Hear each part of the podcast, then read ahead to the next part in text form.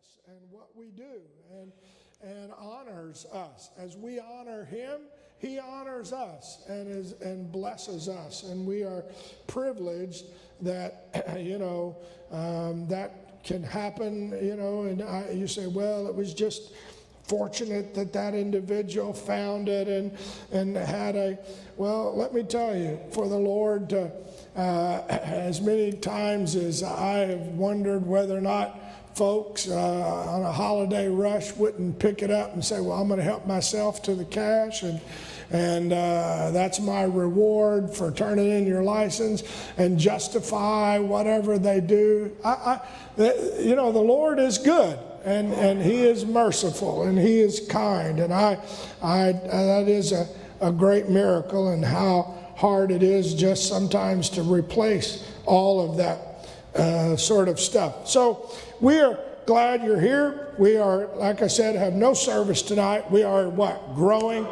apostolic legacy. And what those words mean is that hopefully we're growing not only in number, but we are growing in uh, growth spiritually, in the fruit of the Spirit and the knowledge, and we're growing uh, in those ways. We're also apostolic. What that means is we believe in the apostles' doctrine. And in fact, there's probably uh, one page in the Bible uh, that, that ought to be torn out and put uh, four books later, and that's the book called, uh, the page called New Testament. It, it actually doesn't, the New Testament doesn't start at the beginning of Matthew. Uh, testament means will, and it, it's uh, the last will and testament. There has to be a death, and really really the New Testament technically starts at the death of Jesus Christ and then the resurrection thereof. Because you see, it's easy to think uh, when you read in the New Testament, Matthew and Mark and Luke and John, about, about the life of Jesus and what he, he was, but he was born under the law. But it was through his death burial, and resurrection that the New Testament actually technically began. And so when you look then the book of Acts is the history of the early church, and we believe in what the book of Acts preaches and teaches, and we believe, of course, what Jesus taught. And, and uh, from there on through, we are kingdom minded and we're missions minded, and, and uh, we believe that we should be a Christ like person, a Christian, live and represent the Lord where we are. And we have a great legacy here. This church has tremendous history, uh, over 100 years, and it has uh, times uh, that history can be overwhelming in that you're trying to repair buildings and uh, uh, keep, you know, the roof from leaking and the parking lots fixed. But hallelujah, it's a good, a good thing. And what a great history of people and the testimonies and, and just those that are here, many of, of whom know people uh, on through that. Uh, in fact, Brother David Post was looking, I think maybe it was a picture Brother John Reagan put on Facebook or something, and he was showing it to me uh, over the holidays and said, Now that's uh, Sister Glover. She was on the keyboard, and that must have been Daniel Glover's mother, I'm guessing. And he was going through the list of all the, it was an old picture of folks from around here. And we have some folks that are here that are fifth and sixth generation of people that attended church here. What a privilege, what a testimony, what a legacy, what a great history. And of course, we know that this was, as uh, been said, uh, the Thanksgiving week. And this Thanksgiving time is wonderful. We overeat and uh, probably uh, watch too many football games or whatever you do, shop too much on Friday or, or fight too many sales or whatever, whatever your tradition is. Family, deal with uh, family and maybe get uh, thankful that you don't have to live with them all the time and uh, uh, have to see them and just you know you know can only take so much and uh, all of those kind of things. And and here it is. So we are of course, thinking and talking and praying about being thankful. David said it like this Psalms 100th chapter enter into his gates with thanksgiving and into his courts with praise. And, uh, you know, uh, you say, why would he say it like that? Enter into his gates with thanksgiving and into his courts with praise. And then he goes on to say, be thankful unto him and bless his name. And he goes on. Here's why. For the Lord is good and his mercy is everlasting, and his truth endures to all generations. So, those are three things that we ought to be able to be thankful for. You may not be able to thank God for a new job, a new vehicle. You may not be able to thank God for uh, a new home. You may not be able to thank God for wonderful peace in your family. You may not have a lot to be thankful for, but one thing you can always be thankful for, and that is that number one, the Lord is good. The Lord is good all the time. He is merciful, and His mercy is everlasting, meaning that it doesn't evaporate. You don't use it up and it's over. You know, we can be merciful so much, and that's why the disciples came to the Lord and said, Okay, now, you know, tell us just how many times do I have to forgive whenever someone has done me wrong? And, you know, may, maybe what, Lord? Seven times? I mean, you know, before I write them off, before I get mad and say, I can't be with you anymore. What is, do I have to forgive them seven times? How many times, Lord? And the Lord, you remember what the Lord told him, looked at him and said, Oh, well, let's try 70 times seven. Why could he say that? Because his mercy is everlasting. His mercy is new every morning. What are you saying? I am so glad that we serve a merciful, loving, kind God. And in this hour, whenever there's all kinds of stuff that we have to, that is coming at us and bombarding our hearts and minds, we ought to be able to be thankful that His mercy is everlasting that He is good to us, that His mercy is uh, everlasting, and then that His truth endures to all generations. And that is uh, that sense of, Lord, thank you for your truth. Thank you for your word. Your word is truth. Thank you that it goes the same from one generation to another. You know, I know times change and I know things change and I know maybe understandings change and I and all of us that have been in and around the church can say, "Wow, the church has changed. The music changed. The, the this changed and it wasn't the, this way when I was growing up and uh, it wasn't that way." And yet the word of God does not change. And oh, the very thing that has already been mentioned that individuals can be filled with his spirit and buried in his name and can come out of a sin soaked world and have a new DNA and have a new, be a new creature in Christ Jesus. I'm telling you, the Lord is still able to change. Oh, you say we didn't have an opioid problem 25 years ago or, or maybe a meth problem 50 years ago, but the same God that delivered folks from alcohol and tobacco and those hard things 40 years ago or 50 years is the same God that is able to take and redo and change a drug addiction problem now. The same God that dealt with marriages and put them back together however many years ago is still able to do it. His truth lasts from generation to generation.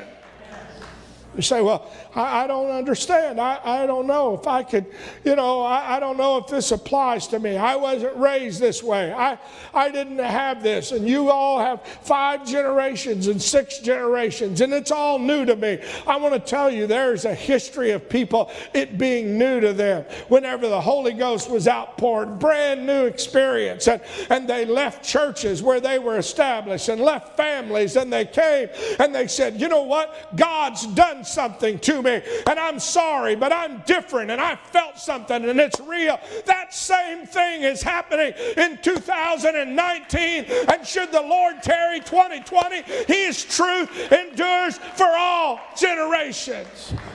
What, how to be thankful for that. And I know some of you, and I, uh, some of our young folks are blessed. They, they don't know what it is. They don't know what it is to have family that were, you know, bound by alcohol or whatever, and drugs and all kinds of issues, and they don't know what that is. They were raised in a in an environment that was very sterile, and they were their parents met because of God and because of church and because of trying to live for God. Oh, were they perfect? No. And has sin impacted every home? Yes. But you know what? The truth of God to save you wherever you are and to meet you wherever you are still applies in 2019 as it did in 1975, as it did in 1950, as it did in 2000, in 1900. The truth of God is still everlasting and applies to every generation. And in fact, that whole sense is that it's every generation that has to make up their mind to be thankful. Because no matter how many generations you've been raised, and we all know, and I get amazed. I'm around town and I'll see somebody and they'll go, Oh, yeah, my, my family was raised. I, I went to Sunday school there. Oh, yeah, I, huh? And you go, Wow, what happened? It didn't pick up for the next generation. What happened? Because every generation has to become first generation. And you know as well as I do, if everybody that had received the Holy Ghost or his family or had been raised or been in our Sunday school department were here today, there, there's no way uh, this church could hold them. There's no way we could have an auditorium big enough to hold them. We'd have to not only have multiple services, but we'd have to start them on Saturday and have multiple services on like Saturday and multiple services. Why? Because it's supposed to go from this generation to the next generation. But unless I I make it personal to me, you know what? It doesn't take very long until it's just uh, I'm a brand new convert. And so, Thanksgiving, what does Thanksgiving do? It honors, brings honors to God because it's like saying, Thank you. It's like, I don't know, maybe you, you did it this week. Thank those when you pray. Lord, bless the hands that prepared it. Or you said to your spouse, or you said to somebody, Thank you for making this. They said to your husband, Thank you for going to the store 782 times times, and thank you. I don't know. thank you for making too many desserts, and thank you for making too much. Thank you for making enough left so we had leftovers later on. And, you know, I don't know what it is, but that brings honor to them. When you thank someone, it's like giving them credit, it's like giving them honor. When I say thank you, I am giving honor. I am recognizing. And so, why would the Lord talk about the need for us to be thankful? Is because in this hour, whenever we start thinking, I'm a self made man, this is my problem, this is my work, this is my life, it's important to recognize, you know what? He is my source. He is the one that brought me out. He is the one that gave me breath. He is the one that gave me strength. Why? Because in a moment it could change. In a moment it could all be different. That's why I can stand every morning and say, Thank you, Lord, for what you've done for me today. You are my source. Now I understand, and Paul wrote in Romans about people, and he said, you know, and he was talking about how they had gotten off track and how they were doing wrong and all the things that they were doing. And he told the church at Rome, he said, when they knew God, they didn't glorify him as God, neither were they thankful. And what happens when you quit being thankful and acknowledging God, you start becoming vain in your thoughts. And what vain means is empty. And in your imaginations. Now, what, what do you mean? Because you begin to think that you can do whatever. maybe do it and you won't get caught. Maybe I can do this and it'll be okay. And I can, and you will think your way either into doing something wrong, immoral, illegal, or you'll think your way into being depressed and sad and uh, overcome and overwhelmed because nobody liked me and I thought if I did this, everything would happen. You become vain in your thought process. And then the Bible said, then the next step is your foolish heart or your emotions get dark. And we have seen, you know, amazingly that, that in, in America, they're, they're talking, you know, and I read the headlines, and more and more young folks are, are wanting to terminate or end their life, and more and more are feeling the stress and, and all of the situations that are going on, and I'm overwhelmed, and I'm anxious, and I'm, I'm, I'm oh, you know, let me tell you what part of that is because I quit acknowledging God in my life and quit being thankful, quit acknowledging who my source is. I start thinking, I can do it. I can do it on my own, by my own hands, by my own way. I'm able to I'm able to go to school, I'm able to get a good job, I'm able to do this, I'm able to uh, you know find a good husband, wife, whatever. I'm able to get and let me tell you, I I I and it all of a sudden won't, you know, you'll reach at some point where you go, wow, it's not working like I thought it was. This didn't happen the way. All of a sudden, I run into a bad professor. All of a sudden, I run into a bad situation. All of a sudden, and, and so I'm doing it, and it's, you ought to be depressed.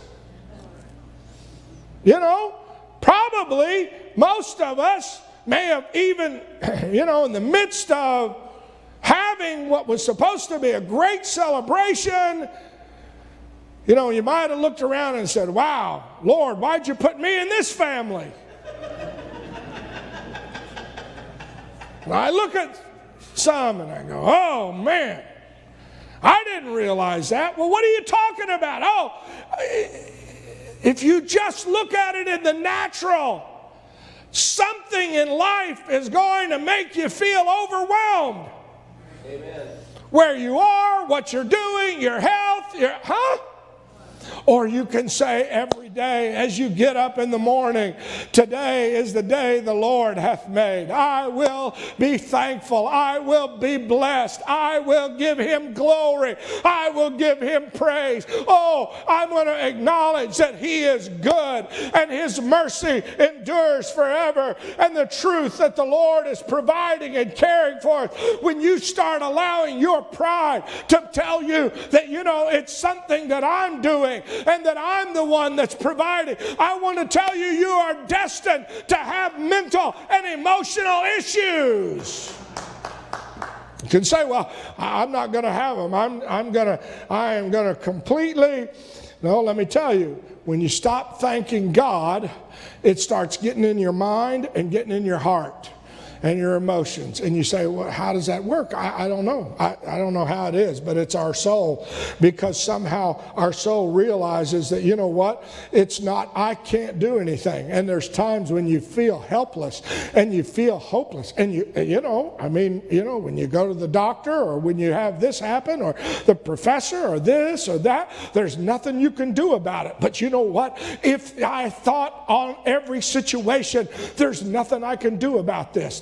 Nothing I can do about it. Sister Pauline Hooper was in my office this morning and saying, you know what, I, I need to find a place in Newark and I need to find a place in, in my daughter in Mount Vernon and we got, and she was going through all this and she said, but you know what we can do? We can pray about it. And so we, you know, that's why we had a prayer request. Pray for Sister Hooper that the Lord will find her a place. What are you saying? I don't know how, I don't know where, but I do know a God that knows everything everything and sees everything, and I can pray. When I don't know what else to do, I can pray about it, and the Lord answers prayer.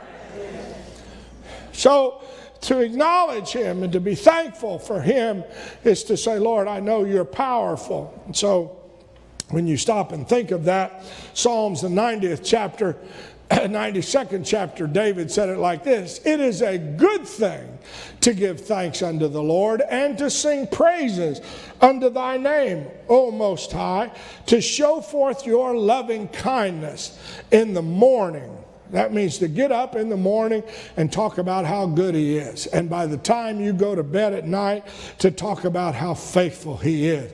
I want to tell you something. If you're going through it and you're feeling overwhelmed in your emotions and you're feeling overrun in your thoughts and it just seems like you're being bombarded, I want you to make up your mind. I'm going to sing every morning. I'm going to be thankful. I am going to start being thankful. I don't know what I'm going through. I don't know how, but rather than to worry about that, I'm going to say, Lord, you are good and your mercy endures forever. And I want you to understand your truth goes from generation. What a privilege it is to know you, O Lord. And most of the children are thankful after Thanksgiving because they realize that Christmas is on the way. And uh, it's not going to be long. And, you know, they see all of the displays in the stores and all the trees, and here we have them, beautiful decorations, and it's beginning to look a lot.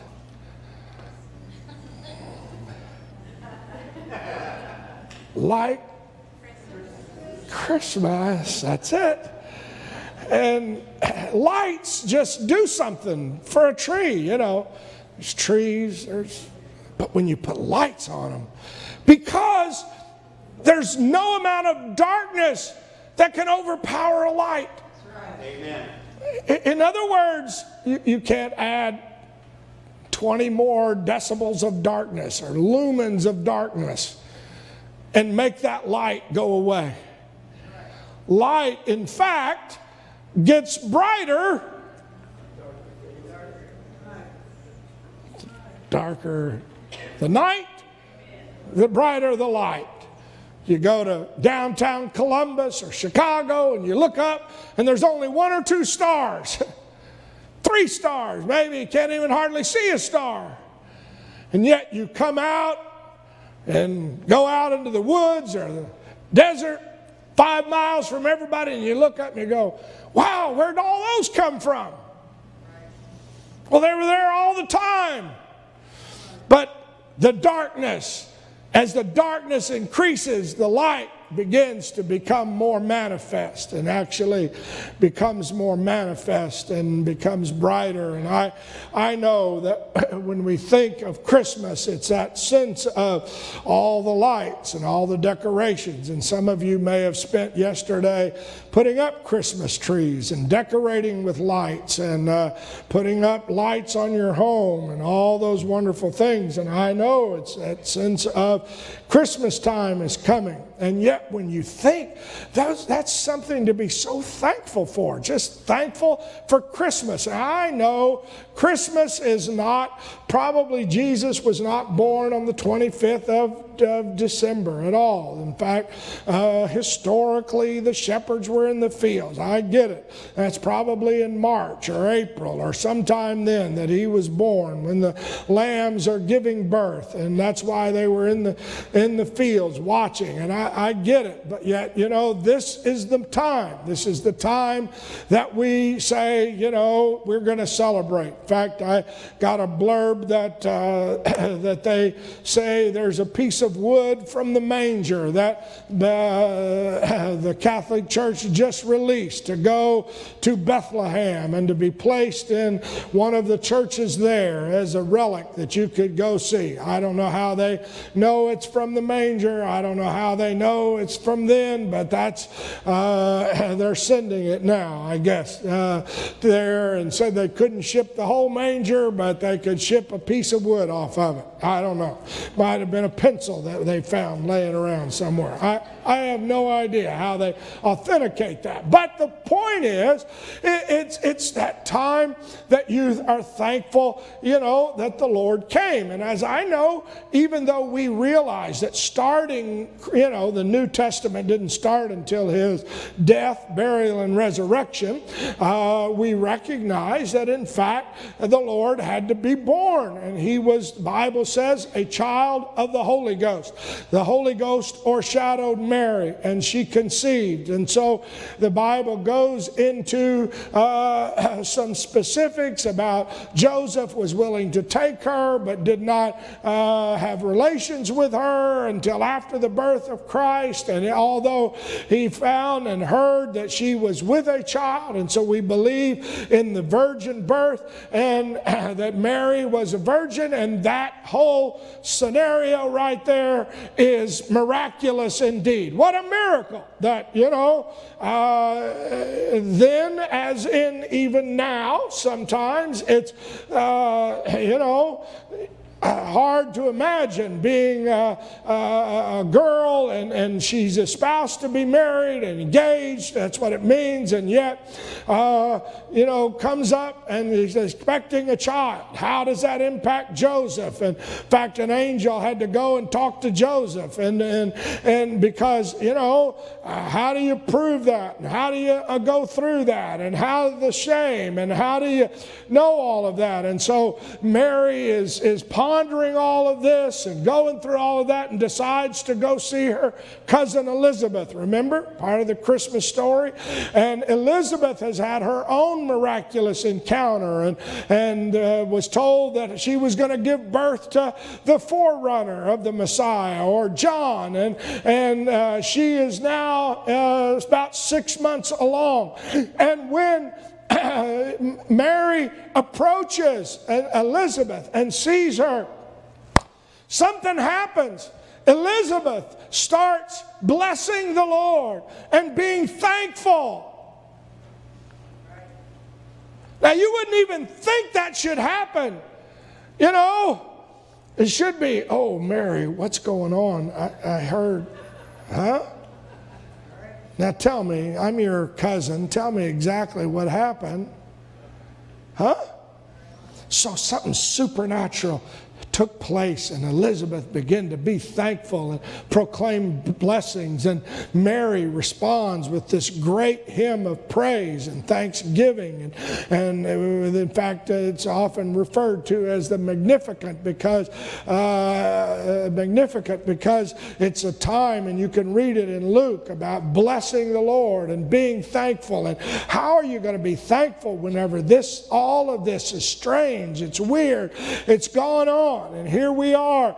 And, and they were not a wealthy family, they were not a rich family. They were born and he was put in a stable. And here he was. They were pretty much poor and homeless. And yet we don't hear Mary saying, Well, that is horrible. And what's going on? And I, I understand the heavenly host came. And what did the Bible say? They were singing praises and sang, and the heavens acknowledged his birth. And these lower class Jews In fact, shepherds were some of the lower class folks in the Jewish society because obviously, even uh, in that day, you know, the farmers were the ones that, you know, were more rough and they were dirty. And then if you are out sleeping under the stars with sheep, and there's not nearby showers and hot baths I don't know if you've ever smelled a sheep farm, but it doesn't take them many days. You may have a dog, and you can wash that dog today, and by just tomorrow, it's amazing. I don't know where, what, what they do, what they get into, but imagine a sheep and imagine sleeping with them and curling up next to them and them being all around you. And so they're lower class shepherds that came to acknowledge his birth. And yet, the paradox is that the Jews, the lower class, came, but for the Gentiles, the higher class, wise men that traveled from the east came to acknowledge his birth and they brought gifts. And so when you stop and think, this was beginning this whole process of here it is, the God of creation coming to earth and you know, you, you realize what God did for us. That's why Paul would write it, for you know the grace of our Lord Jesus Christ, that though he was rich, yet for your sakes he became poor, and you through his poverty might be rich. What a privilege that is, that we who have nothing, we who are Gentiles, we weren't even Jews, and this time when Jesus was born, the, the gospel wasn't open to the Gentiles, it was for the Jews only. The Lord was dealing with Jews, and yet all the way through, He would have those moments where it was whether it was the Syrophoenician woman or the woman from Samaria or whatever, that He would uh, uh, open the door, if you will, to Gentiles. But you know what? It was through His poverty, through His willingness to come and be born in a stable. You can't go much lower than that in birth. You can't say, well, you know, he was born with a silver spoon in his mouth. I don't care what your background is, I don't care where you've come from. The Lord knows where you are, and he is able to take you and make you a new creature and make you rich in Christ Jesus. What a, be, what a thing to be thankful for. Because Luke said it like this and the angel said unto them, Fear not, I bring you good tidings of great joy, which shall be to all people. For unto you is born this day in the city of David a Savior, which is Christ the Lord. What are you saying? God came down so that we could have joy. I preached about it last Sunday abundant life. Oh, what a privilege. The enemy wants us to live beneath our privileges. He will attack us. He wants us to feel like we don't have anything to rejoice about. But I'm here to tell you through Thanksgiving and Christmas, you ought to have a joy. I know our children, you know, they're smiling because they're thinking about what's coming in a form of a present. But you know what?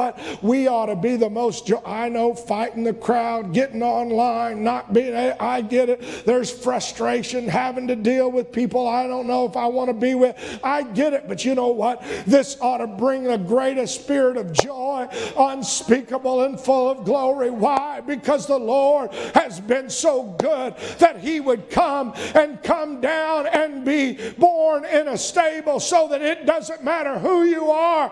I, who was a Gentile, I may, oh, I may be second generation, third generation, fourth, fifth, sixth. But you know what? The Lord didn't have to call us out of darkness, but because of His mercy, because of His goodness, because His truth endures all. What a privilege it is!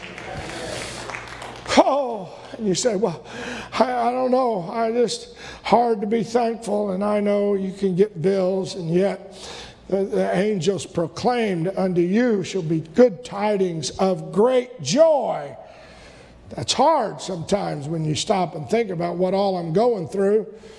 And yet, that's, that's the miracle of all of this is the fact that as John, we read it in St. John, the first chapter, he started the 10th verse. He said, He was in the world, and the world was made by him, and the world didn't know him. So, how could that be? That's why we talk about God being taking on flesh, being manifest, being willing to be born of a, of a woman. Imagine the God of the universe coming down and being in the world, and the world being made by him, and yet the world not knowing who he is. Here's this little baby born in a manger, and the, he doesn't realize he was the one that made all of this. He came to his own, that's the Jews, and his own didn't receive him. But as many as received him, to them gave he power to become the sons of God. Think of that. To them gave he power to become the sons of God. He, God of universe, the God that spoke the worlds into existence, the God that stood on the expanse of nothing and said, Let there be light, and there was light. The God that formed all the animals, the God that did all of that, said, I'm going to come and be born in flesh so that you and I can be born again in the Spirit and now be called the Son of God. You want to say he's the Son of God? Guess what? We can be the sons of God. First generation. What a privilege. Even to those that believe on his name, which are born not of blood, nor of the will of the flesh, nor of the will of man, but of God. What are you saying? I am so thankful I can be born again. And I, I have I've had people say, Well, do you have to be born again? And I'm thinking, I want to be born again. Why wouldn't you want to be born again? Why wouldn't you want to get into a different family? I mean, imagine. I, I, appreciate my folks, I love them, but imagine, you know, if somebody extremely wealthy said, I'll adopt you. I might say, Love y'all. I'll always call you dad number one, but this guy's got a lot. Maybe you wouldn't. We'll talk about it. Don't be depressed. But I might say, hey, how about adopting him? You know, that way he wouldn't offend his dad. His dad's passed away. So let him adopt you and then you give it to me. I mean, you know. Uh, you, you, why wouldn't you want to be adopted as a have a heavenly birth? Wow. Can you imagine? Which are born not of the will of man, but of God. And the Word was made flesh and dwelt among us, and we beheld His glory, the glory of the only begotten Father, full of grace and truth. What are you saying? John later wrote it in one of his epistles. He said, Hereby know ye the Spirit of God. Every spirit that confesses Jesus Christ is come in the flesh is of God. When you realize that Jesus came in the flesh, that's what you understand understand that's who God is. He came in the flesh for one purpose only so that He could die, so that I could be born into the family of God. Oh, how thankful I am! Every spirit that confesses not that Jesus Christ has come in the flesh is not of God. And this is the spirit of Antichrist, wherever you've heard should come and is now already in the world. You see, God took on flesh and he went through an earthly birth so that we could have a heavenly birth. And you say, well, you know, church is a good thing. It's a club you join. It's not a club. It's not a club you join. It's not something you join on Sunday. It's not, it, yes, you come on Sunday. Yes, you can come on Sunday night and not tonight. We won't be here, but, you know, Wednesday night you can come. You can do, and yes, we, it's like a fraternity. And I know people go, oh, you know, well, when, you know, these people, they all, you know, get together and it's just all about you and you don't care about, that's not true but anyway, you know, they want to justify. But let me tell you, it's not like the 4 H, it's not like the Lions Club, the Knights of Columbus, a club that you join. This is something that you have to be born again. Why? Because He came and was born earthly so that I could have a heavenly birth. That's what it's all about. I get to have a heavenly birth, I get to be a new creature. I'm thankful for that. What he went through. That's why Christmas came. It was not just so that I could, you know, give presents, and that's wonderful, but it was so that I could have the new birth. Luke talks about the Christmas story, and I'll be talking some more about it, I know, next Sunday. And then in two weeks from today, I think it is, our children have their program, and the choir does theirs on Sunday night. And, and December is going to be busy, and so I get it, but here it is. And she brought forth her firstborn son and wrapped him in swaddling clothes and laid him in a manger. And what does that last phrase say? Why did she put him in a manger? There was no what? Room in the inn. So can you imagine? Jesus submitted, the God of the universe was willing to be born at a time. He could have picked October, he could have picked December, he could have picked May, he could have picked a whole nother time. Why did he pick a time when they were having taxes? Well, we read, those of you who are biblical scholars can answer that because Mary and Joseph were not living in Bethlehem, but they needed to go to Bethlehem for him to be born. And so the tax thing made them pick up and go back to their home of birth in order to be taxed so that it could be fulfilled what the Old Testament said about out of Bethlehem would come the Savior. And so we know we know the answer to this, but now he picks a time when it's crowded and it's and there's no room and there's no place for them to go. Here she is expecting a child, and they finally they come and you know the story, the innkeeper, and we all know it, and you know says, "I'm sorry, no room." And uh, my, my wife, look, she's going to have a baby. Is there any place we can? I don't care. Sleep in the barn. You can go sleep in the barn with all the animals. They get a little trough and they put some hay in it and swaddling clothes, which would mean just a, a rough thing. And this is where the God of creation comes and is born at a place where there's no room, nobody. Horrible. Imagine the very God that spoke worlds into existence it could have said, let there be houses, let there be caves, let there be whatever. Says, I will come and submit to being overcrowded and not having any place. And yet, in John, Jesus himself said, Don't let your heart be troubled. You believe in God, believe also in me. In my Father's house there's all kinds of places. There's many mansions not just a little room. And I know we used to sing the song, Just Give Me a Cabin in the Corner of Glory. We're not going to a cabin in the corner of glory. I'm not, you know, heaven's not going to be a stable and a manger and all those, oh, our many mansions. And he said, If it were not so, I would have told you, I go to prepare a place for you. And if I go and prepare a place for you, I will come again in and receive you unto myself, that where I am, you may be also. What are you saying? That the God of the universe, who would be born and not have a place to lay his head, that he would do it so that one day he could have a mansion for the bride to come. What a thing to be thankful for. How could I not praise him? How could I not thank him? You say, Well, I don't live in a nice house now or a mansion or, oh, I wish I had of that. I will. Let me tell you something. The Lord has a mansion prepared for us. I don't care what I live in here. If I just have to pull cardboard over me and sleep on a park bench, I'm going to a place where there are mansions and streets of gold and gates of pearl. I'm thankful. Oh, you say, oh, but you don't understand. I, I, I, you don't know what I'm going through. I, I get it. I understand. I wish I could tell you, but you know what? The Lord came so that He could change all of that.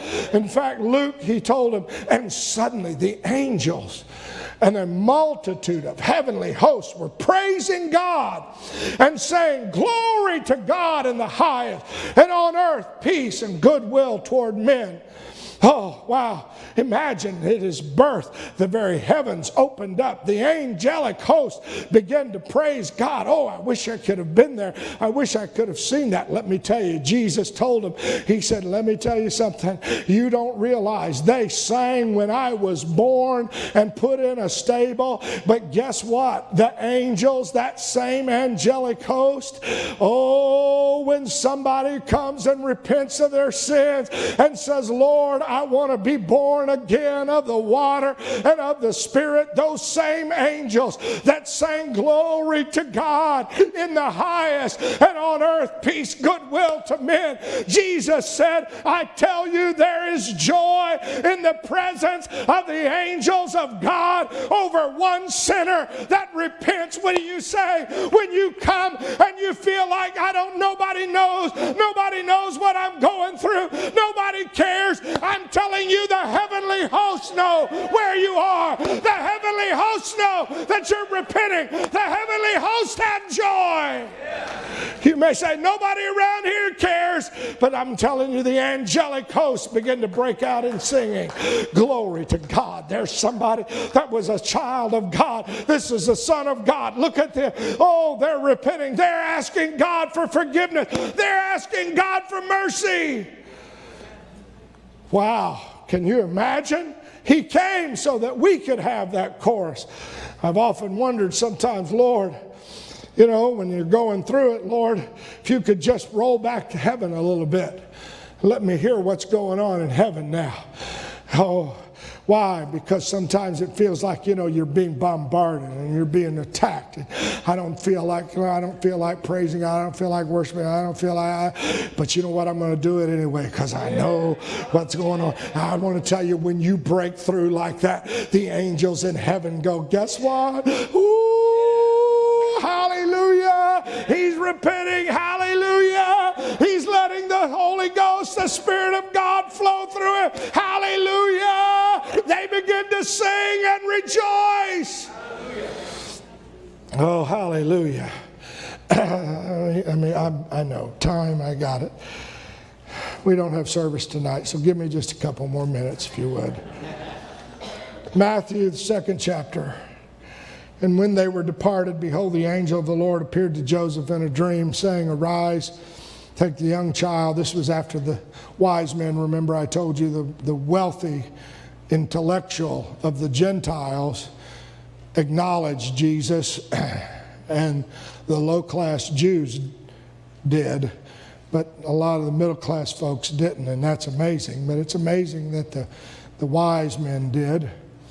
And you know the whole story of the wise men, and I'm sure you'll hear about it. And You'll remember it and read it. But when they departed, the angel of the Lord appeared to Joseph in a dream and said, Arise, take the young child and his mother and flee to Egypt and be there until I bring thee word. Because what ha- happened was Herod told the wise men, You go and find out where he is and come back and tell me. And the, the wise men, the, angels of the Lord told him, said, Don't do it. Don't go back. Go back home a different way. And when he heard that they did not report to him, he got so angry that he took and he decided to kill all the children two years of age and under in Bethlehem, murder them all because he did not want somebody to be born that would be the Messiah, the King of the Jews, that would take possibly his place. Although what he didn't realize is Jesus didn't come to be an earthly king. He came to be the King of kings and the Lord of lords and be all the way, uh, have a spiritual kingdom. But Herod didn't know that. And so he got angry. He started a genocide, started killing all these babies. And so they saw, the Lord spoke to Joseph and said, Go to Egypt, for Herod will seek the young child to destroy him. So that next morning, Joseph gets up. Here he is. He's got a little baby, and we don't know whether he was uh, six months old, a year old, however long it took for the wise men to come, and, and maybe two years old at that point, that he was, you know, probably at some point that it, that's why he killed from two and under and all those things. And so here he was, and they, they take that, and, you know, they jump jumped on the nearest jet plane. That was a struggle because going through customs and packing, you know, all kinds of uh, things, you know, to get in a car and drive for 40 miles or 50 miles and find a place close to park because you got a little baby and oh man, it's strollers and all that kind of stuff and diapers and and pampers and all those kind of things. You know, how hard we got it now. Well, guess what? About 2,000 years ago, multiply that young mother, baby, were going on a trip to Egypt. And whether it's a little donkey, whether walking, whether they weren't a rich family, they didn't have a chariot, it's at night, there's usually robbers and thieves, and, and so I'm gripping my 38, you know, a little tighter in my belt because who knows? And I was trained as a carpenter. I'm not a soldier. I don't know how to fight. I don't know how to defend myself. And yet, the Lord said, Go to Egypt. And he departed. Why? Because Herod's mad. And Herod's going to kill all the little children that are two years of age and younger. And you say, Oh, Jesus knew what it was to run for his life, if you will. Joseph to take the child. But when you continue reading in these verses in Matthew, it tells you, and I didn't put them on, on the screen, but in the 15th verse and the 16th verse, it said that Jesus, the Lord of the universe, did all of this so that a prophecy could be fulfilled in the Old Testament that said, My son is going to come up out of Egypt. So to fulfill the word of the Lord, he sent him to Egypt and running, as it appeared, for his life so that the prophecy would be fulfilled that he would come up out of Egypt. Now, you may say, well, well, you know, you don't understand what I'm going through, what I'm stressed about, what's overwhelming. Let me tell you why he did all of that. The Bible is very clear. Paul probably wrote Hebrews, and he said, For as much then as the children are partakers of the flesh and blood, he himself likewise took part of the same, that through death, he might destroy him that had the power of death. That is the devil, and deliver them through fear of death, were all their lifetime subject to bondage. For verily he took not on him the nature of angels, but he took on him the seed of Abraham. What are you saying? I'm saying it might you might think that Jesus allowed Herod to chase him into Egypt because he was afraid of dying. But I'm telling you, it wasn't going there for fear, it was because it was fulfilling the Word of God. But I want you to understand because He went through all that He went through, I don't have to live in fear of Herod or of the government or of what's going to happen in the world or global warming. There is no fear. Why? Because of God came and destroyed the one that has power over death, hell, and the grave. We live victorious. Say, I, I'm so bothered, and this I've got so many, and this is worrying me, and that's worrying me, and this is overwhelming me. And what if I got cancer? And what if I get Alzheimer's? And what if I die? And what if I get? Let me tell you what. He took upon himself the form of, an, of a human, so that I could have the fear of death taken off. I'm t- oh, I, you know, yes, I need to do eat right and do all that, but guess what? I'm not afraid of this because I know I'm going to see my dad, my real dad, our heavenly father. So I'm not where he conquered death, hell, and the grave. I don't die. I fall asleep and I rise to be with him. So the Lord is able to help us through anything. We're able to have joy in the midst of all that's going on because of what Christmas came. And he went through that so that I would not have to go through that. When you look, Luke, he said, and he went down with them. This is after now he's, this happened at 2 and about 12 or 13, 14, I don't know, somewhere in there about the time that he was allowed to go with his family. He's a young boy now. And you remember he goes to Jerusalem and they can't find him and he's in the they leave and they think he's with them and they think, well, he's with family and they're all going back. And they begin to talk and they go a day and a day and a half and they begin to realize Jesus is not here. And so he's back in Jerusalem. And so he goes back to Jerusalem and there he is in the temple and he's expounding the doctors and the 12 years old and he's, he's they're amazed that he understands the word. Well, you know why he understood the word? He spoke the word. And it was like, well, you know, hello, this is his father's business. And he tries to tell mom, you don't realize I must be about my father's business. And yet, you know, I'm sure there was a little bit of Jesus, you know what? We've had to walk now, and now we're three days out, and we had to walk a day, and then we came back. You know how worried I've been. Do you know what you put me through? I can't believe, I don't know what Mary said to him, but you can imagine that she was a little bit perturbed. Yeah. If you lost your child for a day and a half and then a day and a half back, you might be a little bit hot under the collar. And Mary was just about that way. And he says, I was about my father's business. Sorry. Wasn't even paying attention to it. And she grabbed him, no doubt, by the ear. I don't know. Now you march home, boy. And don't talk to me. You're not eating supper tonight, I'm telling you now. don't even think about it. And the verse in Luke says, and he went down with him and came to Nazareth and was the God of the universe allowed a mom and dad to correct him, to tell him what to do, to go through, to tell him, don't you do this anymore. And yet his mother began to ponder what did he mean when he said, I must be about my father's business? His dad's a carpenter. What's all this mean? And no doubt she began to think about what the angel had said and all. You understand?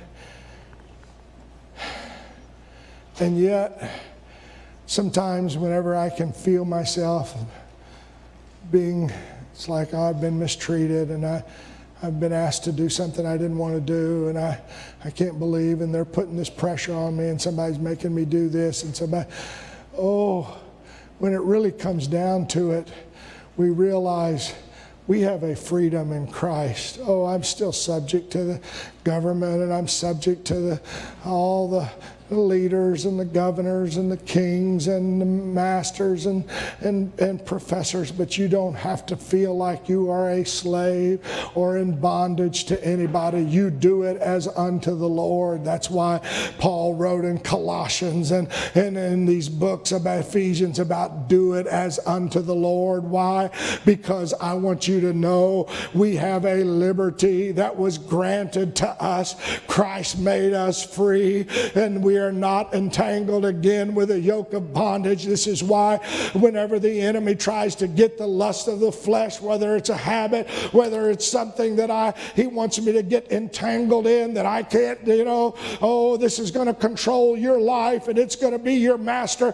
That was not why the Lord came to Calvary. He came and submitted himself so that I could live free. I could be free, and whom the Son has set free is free free indeed. What do you say? I don't have to be bound by whatever it is fill in the blank tobacco, alcohol, uh, pornography, you name it, whatever you want to put there. God is able to set you free. And He came to Calvary and submitted Himself so that I could be free. Last slide. I'm, i know I'm through. We're, it's Thanksgiving, and thank you for being here. And it's Christmas is coming. I get it, but here it is. Last slide, and then you get it. He submitted himself. He humbled himself. Paul wrote, Let this mind be in you, which was in Christ, who being in the form of God, thought it not robbery to be equal with God. Here he was, God manifest in the flesh. Why would he keep saying, whatever my father wants, whatever? I don't have to submit myself to anybody. And Pilate tells him, if you'll just say the word, I'll let you go. And for just a moment, his humanity kind of showed. And he said, Look, buddy, you don't realize I could call. You think I'm standing here because of your soldiers? That's what you think? That you got me in jail? You haven't done anything to me. That's why. But he fought, took upon himself no reputation, a form of a servant, was made in the likeness of men. Being found in fashion as a man, he humbled himself and became obedient to death, even the death of the cross. The King of Kings and the Lord of Lords took off his crown for one reason he wanted a bride that he could put a crown on. Oh, when you feel like you're going through it and that no one knows and no one cares and you're overwhelmed, I want you to understand the King of all kings And when the chief shepherd, notice it calls him a shepherd, that low class, lowest form of person the Jews would look at, that stinky shepherd, when that shall appear, what is he going to have? He's got crowns of glory. Oh, you may not get a lot of recognition here, but one of these days the angels will step aside as the bride. I don't care where you came from, I don't care what your background. The reason he came at Christmas was so that I could walk down a street of gold that is so pure it looks crystal clear, and I could stand and receive a crown of life. We're going to be so overwhelmed at that day that the Bible says, as John described the events, that we'll take them off and throw them at his feet. Why? Because it's not about me. Oh, what you've done for me. Oh, how you've loved me. Oh, what you went through. I'm so thankful you went through all of this. Had there been no one else, you did it for me. Let's stand. Hallelujah. Oh,